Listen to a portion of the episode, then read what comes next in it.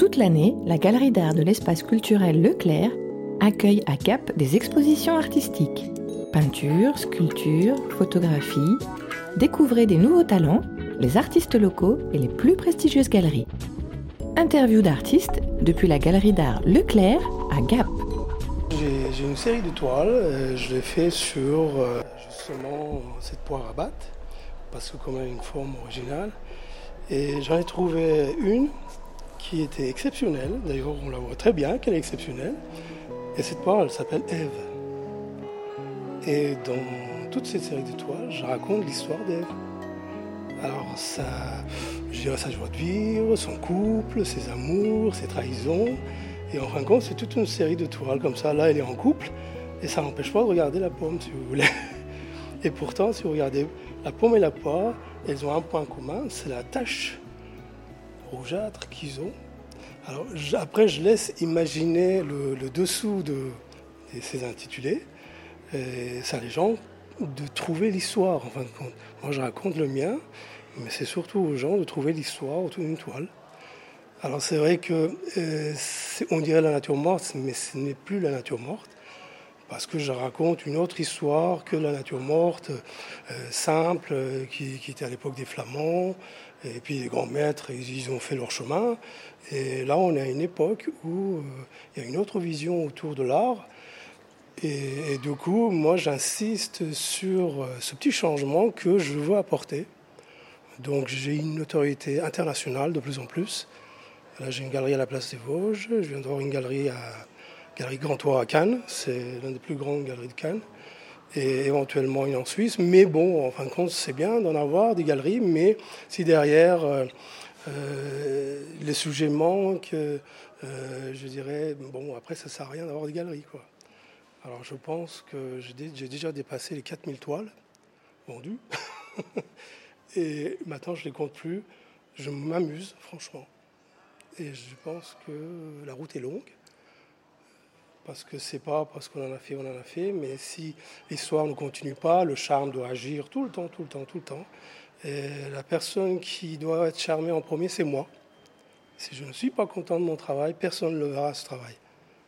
Parce qu'en fin de compte, il faut être à la fois généreux et puis disponible. Dans la peinture aussi. Donc c'est une petite histoire, mais bon, si vous me laissez parler, je pense que le temps vous manquera. Parce que j'adore, j'adore en parler. J'ai la même, la même perception que M. Sarafi de, de la peinture qu'on appelait autrefois euh, des natures mortes, qui correspondait à la chasse des souverains quand ils arrivaient. Aujourd'hui, les Américains ont un terme un petit peu plus sympa, malgré qu'on puisse faire mieux, c'est vie tranquille ou vie calme. Et je pense que ce terme-là correspond mieux. Et, moi, j'aurais presque envie de dire vie poétique. Et donc, euh, ces expressions correspondent mieux au travail de M. Sarafi et au travail de pas mal de gens qui qu'on considérait comme des natures mortes. Interview d'artistes, le podcast artistique présenté et réalisé par Denis Richard. Effectivement, euh, les, toiles de M. Sarafi sont vraiment vivantes parce qu'on voit euh, la vie, euh, un oiseau, et puis cette coccinelle qui revient, qui est un peu votre, votre emblème, votre mascotte. Alors l'histoire de cette coccinelle, euh, à une époque, je voulais sortir de la signature banale, parce que bon, une œuvre se signe à la fin sur une toile, et j'avais envie de, changer un petit peu ma signature, de, de lui donner une vie aussi, comme ma toile. Et on était dans les Hautes-Alpes, justement. Et avec mon épouse, euh, on prenait un bain de soleil à une bonne altitude, je dirais, une belle journée. Et dans la pelouse, à un moment donné, j'ai aperçu que j'étais sur un nid de coccinelle. Alors, ce qui est curieux, euh, je l'ai pris en photo sur mon jean, sur, mon doigt, et j'arrêtais pas de m'amuser à les voir euh, vraiment vivre leur, leur écosystème, mettons. Et puis à un moment donné, comme j'étais en train de chercher, j'étais passé par la moustique la mouche, euh, à une époque euh, de la vraie nature morte, où je représentais souvent une mouche en trompe-l'œil sur un mur euh, ou dans un coin, pour justement amener cette vie que moi j'avais envie d'amener. Et du coup, tout d'un coup, ça fait tilt et j'ai choisi ma coccinelle. Alors, ma coccinelle, elle a commencé à se mettre sur le point de Sarafi, vous voyez. Le point, il part en comète. Et pendant 5-6 toiles, euh, la coccinelle tournait autour de euh, cette petite comète. Alors pourquoi comète Allez le savoir, parce que moi, il paraît que les, Sagittaires ont le pied sur Terre et la tête dans les étoiles. Alors je pense que c'est un peu ça aussi qui m'a qui m'a amené euh, cette histoire de comète. Et du coup, j'ai trouvé ma coccinelle à l'endroit je voulais. Mais c'est vrai qu'il y a quelques toiles, euh, je dirais collector, où la coccinelle, elle tourne autour de la comète. Et puis depuis ce jour-là, j'ai choisi la coccinelle. Et par la suite, euh, comme elle a un effet trompe-l'œil, il a une ombre toujours, si vous voulez, qui est de gauche. J'ai une lumière qui est toujours du même coin. Et les gens pensaient que cette coccinelle, elle est dans la toile. Mais lorsqu'on signe, signe une toile, elle est à la fin, elle est sur la toile, et la coccinelle, elle est toujours sur la toile. C'est pour ça qu'en jouant avec la, lumière, j'ai montré que ma coccinelle n'est pas dans le tableau. Et puis un jour, un jour j'ai décidé de intégrer un coccinelle euh, en trompe-l'œil camouflé dans ma peinture. Alors souvent, elle a un endroit très très précis, et coccinelle souvent cherche les hauteurs voyez, pour s'envoler. Et puis sur euh, mes, poires à battre, et il représente l'œil de Ève. Et en fin de compte, elle est placée à un endroit très très précis où euh, elle devient l'œil de la poire. Et ça lui, amène à un petit peu plus de vie, à un petit peu plus de personnalité. Et là, tout d'un coup, on, se sent que c'est un oiseau ou c'est un être humain. En fin de compte, c'est la vie que je veux ramener le plus souvent possible et parfois même, je suis représenté dans la peinture. J'allais venir. Je suis représenté dans la peinture. Alors, en reflet, et puis euh, les gens qui sont un peu plus intimes, euh, je suis représenté en fruit. Et comme de nature, euh, bon, j'ai commencé très très tôt. Et à force de trop rester à la maison, de, de vraiment travailler, je dirais même pas travailler, c'est un plaisir. donc j'ai développé un petit peu de timidité.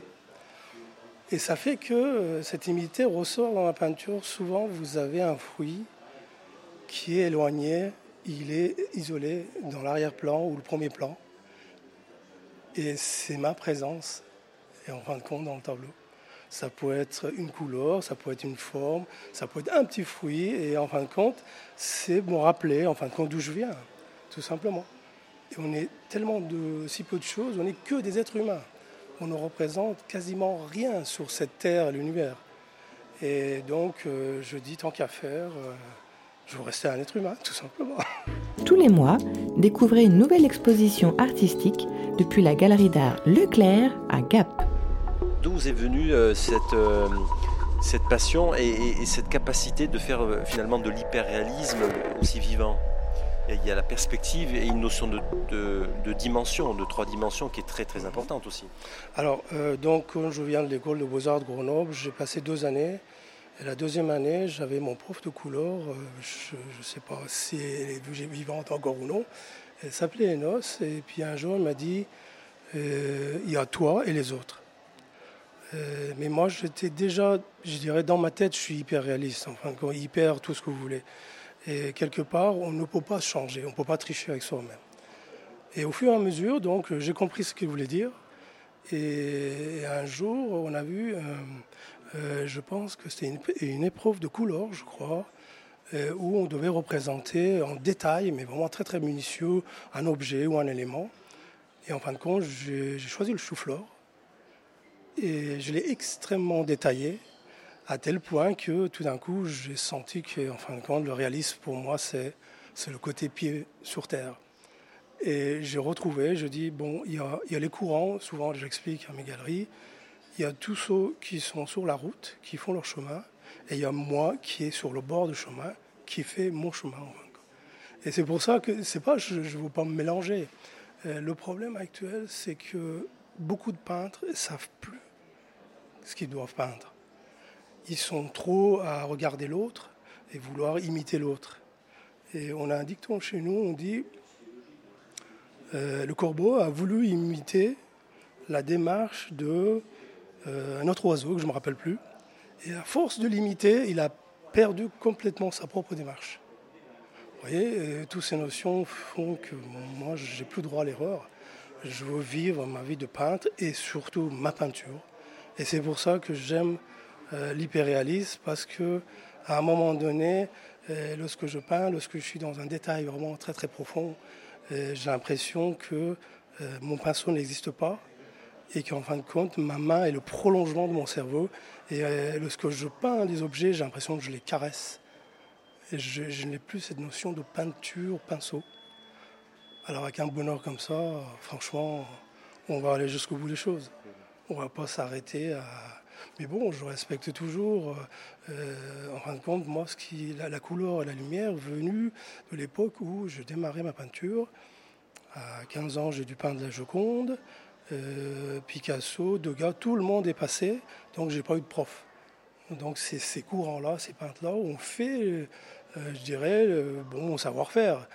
Euh, alors on peut parler de don non, j'en sais rien, mais en tout cas, moi, tant qu'il y a le plaisir, il y a, au bout, il y a, il y a quelque chose à apprécier, à admirer. Merci beaucoup. Bon, je vous en prie. Merci à vous. Retrouvez toutes les expositions, la galerie photo virtuelle, le libre téléchargement des interviews d'artistes sur le www.galeriedartleclergap.com.